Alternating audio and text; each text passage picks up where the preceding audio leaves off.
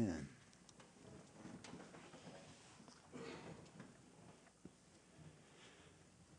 Thanks always to this wonderful choir for your dedication. Some of you guys have been up here a long time. You know that? And still doing a wonderful job. And I love it every time I have the chance to hear you. I want to just kind of highlight something that I came across in my bookshelf. This is the Moore Memorial United Methodist Church church directory. And on the flip side, you have the New Hope Church directory. I thought that was kind of neat the way that they did that back in that day. But I got to looking through all the different pictures in the front and seeing some of the people. John Bailey laid out in a canoe, and Molly Robertson and Benjamin on a sled, and all sorts of just pictures from the church and all the people. All these pictures of folks. Some of you look a little different. I look a little different. Some folks have grown up. Some folks we've lost. You know where their pews were. And we miss them. But they have certainly left a legacy, for which I am thankful, for which I am thankful to have been a small part of. And I'm thankful that you continue that legacy today and in days to come. You know, one of the... I used to love this little story. You might remember it. One of the powerful figures on Wall Street fell in love with an actress. And for a long time, many months, he, squired her about town. And they were seen in all these fine places. And he just had really fallen in love with her. But just out of prudence, he decided that he should probably... check into her past and make sure that there was not anything that was amiss. So he hired a private investigator, and he began to look into her past and her associations. He came back with this report. He said, "Miss Jones enjoys an excellent reputation. Her past is spotless. Her associates are irreproachable. The only breath of scandal is that in recent months she has been seen much in the company of a businessman of doubtful reputation."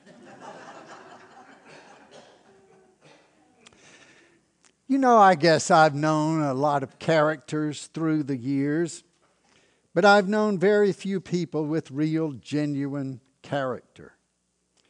Characters are much easier to come by. Scowling at you from behind a school cafeteria counter, or growling at you across a line of scrimmage, or screaming at their children, or cutting you off in traffic, talking behind someone's back, or vandalizing another school's bus, pressuring others to do what they know is wrong, or cheating on a pop test. Yes, unfortunately, characters are pretty easy to find, but real character, that's another thing. Some folks don't even know what it is. With respect, I'll leave Daniel Webster and Random House and Google and Wikipedia and all the other dictionary and academic people aside and borrow a definition from Dwight Moody, renowned preacher from over a century ago, to say that which I would first like to share with you today.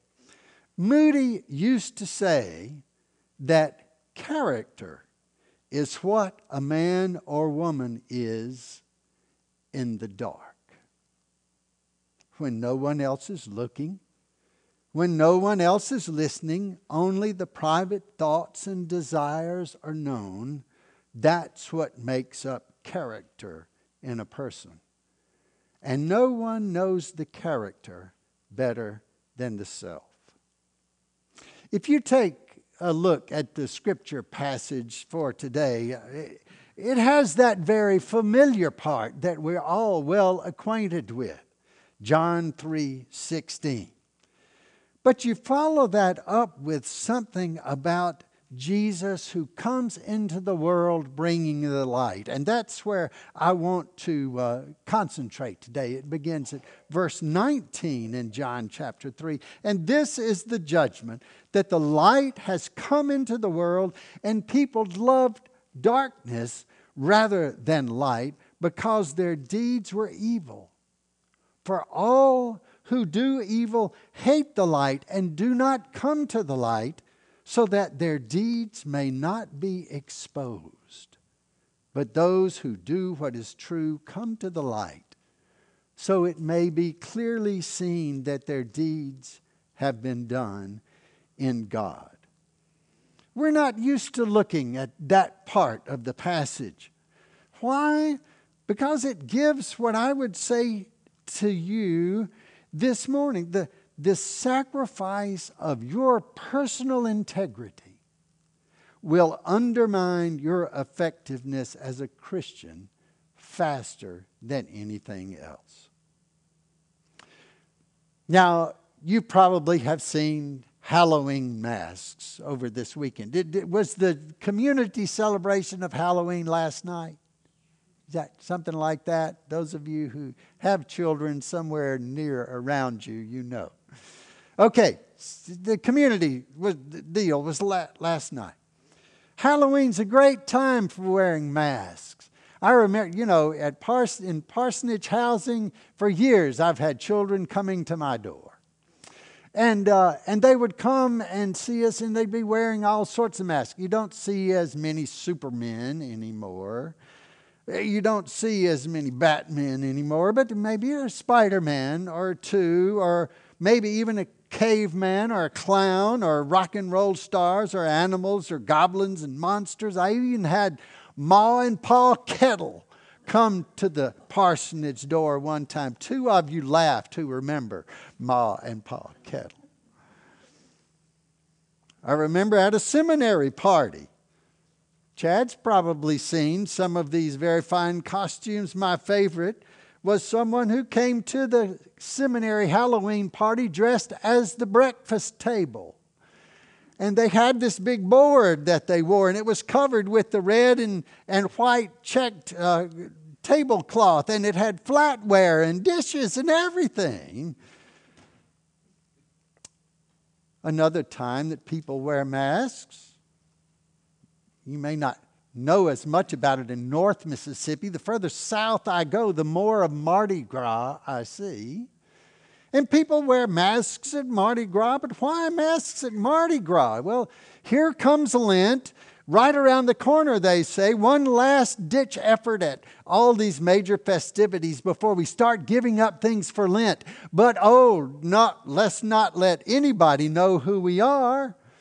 At Mardi Gras, the festivities are continuous, 24 hours a day, and the really big craziness happens at night, in the dark. A lot of things happen in the dark. Youth directors know that. That's why they play that game, the hand check game in the church van. Riding along, you know, all of a sudden somebody hollers, hand check, and they turn on the lights. And, you know, you're checking those kids in the back row. That's who you're worrying about, what they're up to. Turn on the lights and it illuminates everybody. Some are sitting, playing a game, or just talking, and some are in the back, not. It seems that the things we want to hide are easier done in the dark. I can remember when I lived in Corinth that there was this bridge that everybody wanted to paint. And so they would paint their graffiti on the bridge. Did they do that during the daytime? No. It was right by the school, and of course they were under heavy supervision during the day. At night, there'd be new artwork there on the bridge. The city decided that they would paint it all white. That was only received as an invitation. And there was more artwork on this new canvas that they had available to them, painted the next night. Petty vandalism, painting street signs, bridges, stealing signs, rolling yards, egging houses. It's all done in the dark. And there are serious things that are done in the dark. I love the special that comes on public TV every once in a while, Eyes on the Prize. Folks in the civil rights movement didn't like to march at night. They were much more likely to encounter violence. It was at night that Jimmy Lee Jackson was shot while trying to defend his mother from a beating by law enforcement officers. It was at night that the Reverend James Reeb, a white minister, was fatally struck by a club on the streets of Selma. For some reason, and sometimes ashamedly so, we feel freer to do our misdeeds in the dark. We all know the reason, because we know, at least we think, that the dark will hide us. Despite the fact that the light has come into the world, we continue to hide behind a variety of masks in order to remain hidden by the dark. There are a lot of things given approval until they are exposed by the light. But our shadiness is exposed by the light, and the light reveals who we really are. It is the bane of any who are exposed in the midst of misconduct. And in that sense, the light is the light of judgment. But generally speaking, many folk who receive the benefit of a cashier's error might never think about giving the money back. Some students think that cheating is fine, at least until they get caught. And generally speaking, many people will find a way to fudge on their taxes. Then comes the audit, and the light shines on the good and the evil. You know, one thing that I, through the years, have watched is church attendance. And I have seen from time to time that folks have disappeared. And it's always been a difficult sort of thing to face, because I know that either it's because of something that I have done, or it's because of something that they have done. And the light shines too brightly upon them. But beyond one's own private thoughts and life, a person's character becomes known when you see them in conflict or under pressure or in a hurry or when they're losing and when they're behind the wheel. You just haven't lived until you've had one of your own church members flip you off in traffic.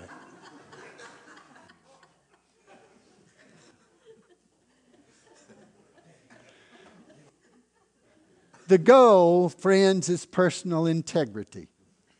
To be the same, no matter who is watching. Whether you're in the dark or in the light.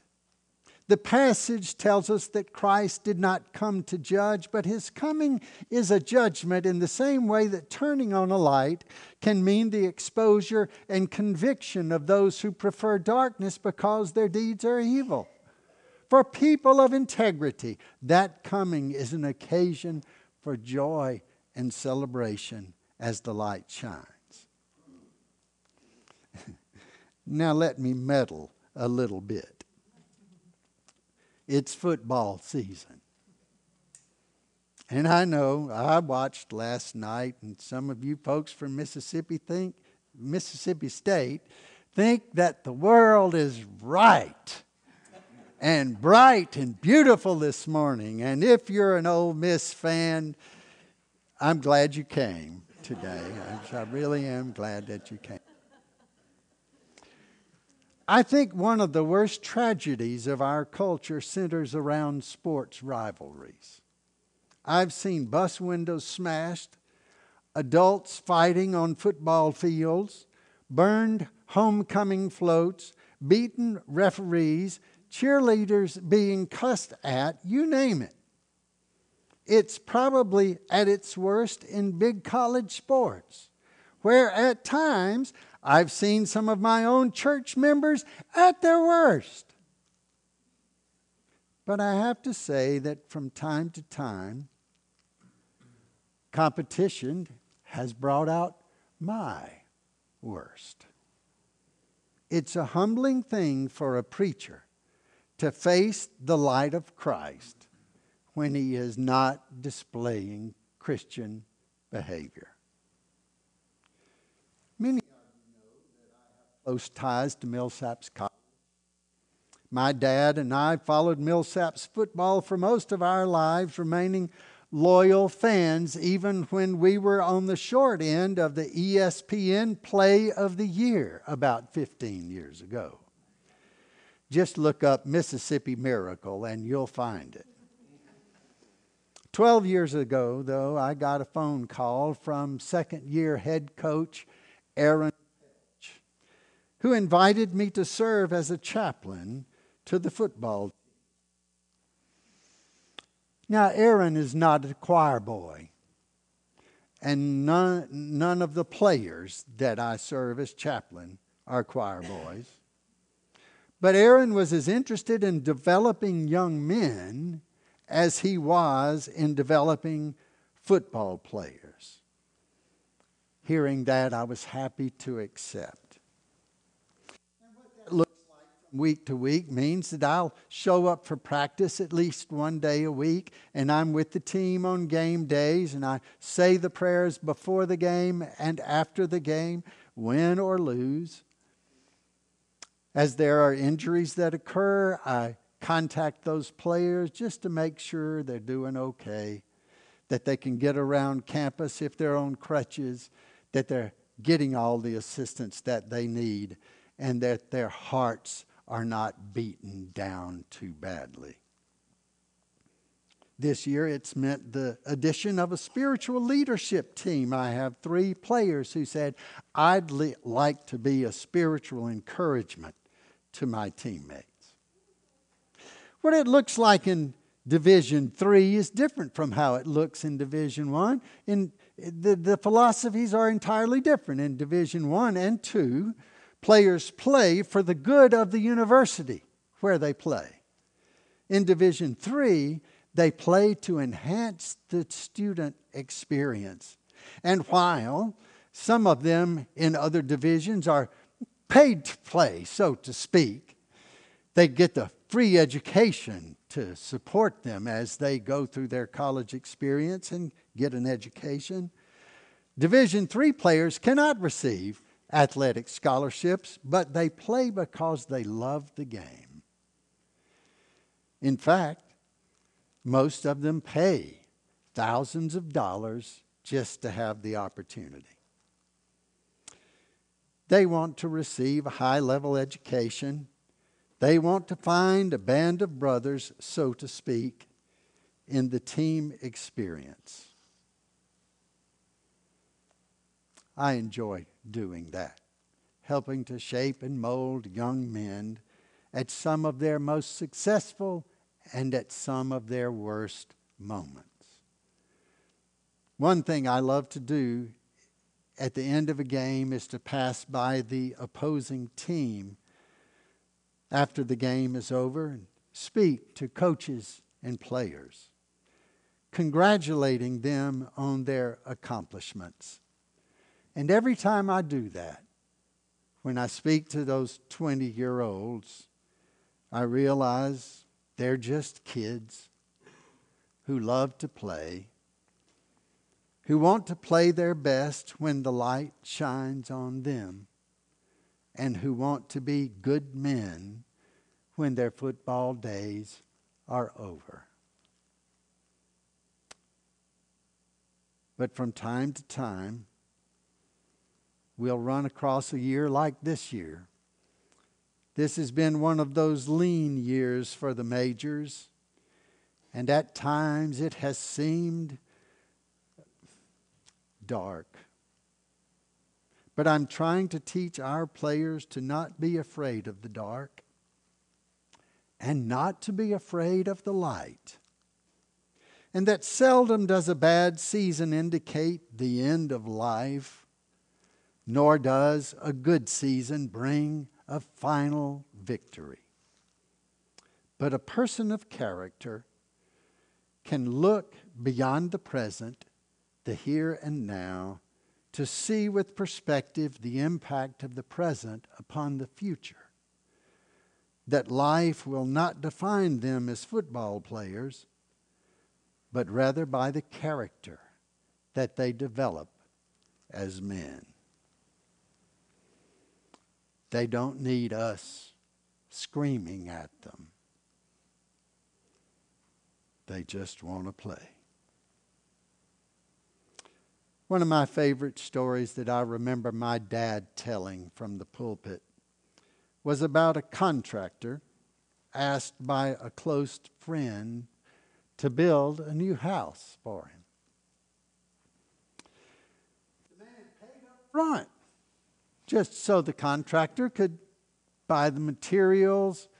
He said, "I want the best house you can give me. This is the plan. Here's what I'm looking for. I know you'll do a great job." Well, as the contractor realized he had all this money to spend, he said, "Wow, man, I can really get some good materials here. I can build a great house for my friend." But the more he began to think about it, he decided he could make more money if he bought materials that were a little less high quality. A little bit of change in the wiring here, a little bit of change in the quality of the framing wood here. He began to put together this house so that he could benefit more and more. In the end of it all, he and his friend stood before the house and he said, "It's done. It's complete. I hope you like it." And his friend said, "I hope you like it. This is my gift to you."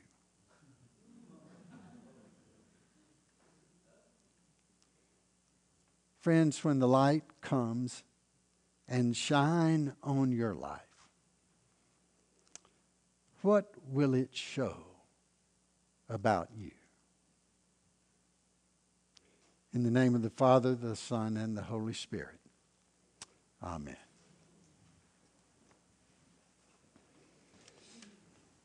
A hymn of response is number 103, "Immortal, Invisible, God Only Wise." Let us pray that God gives us the wisdom that we need for when the light comes.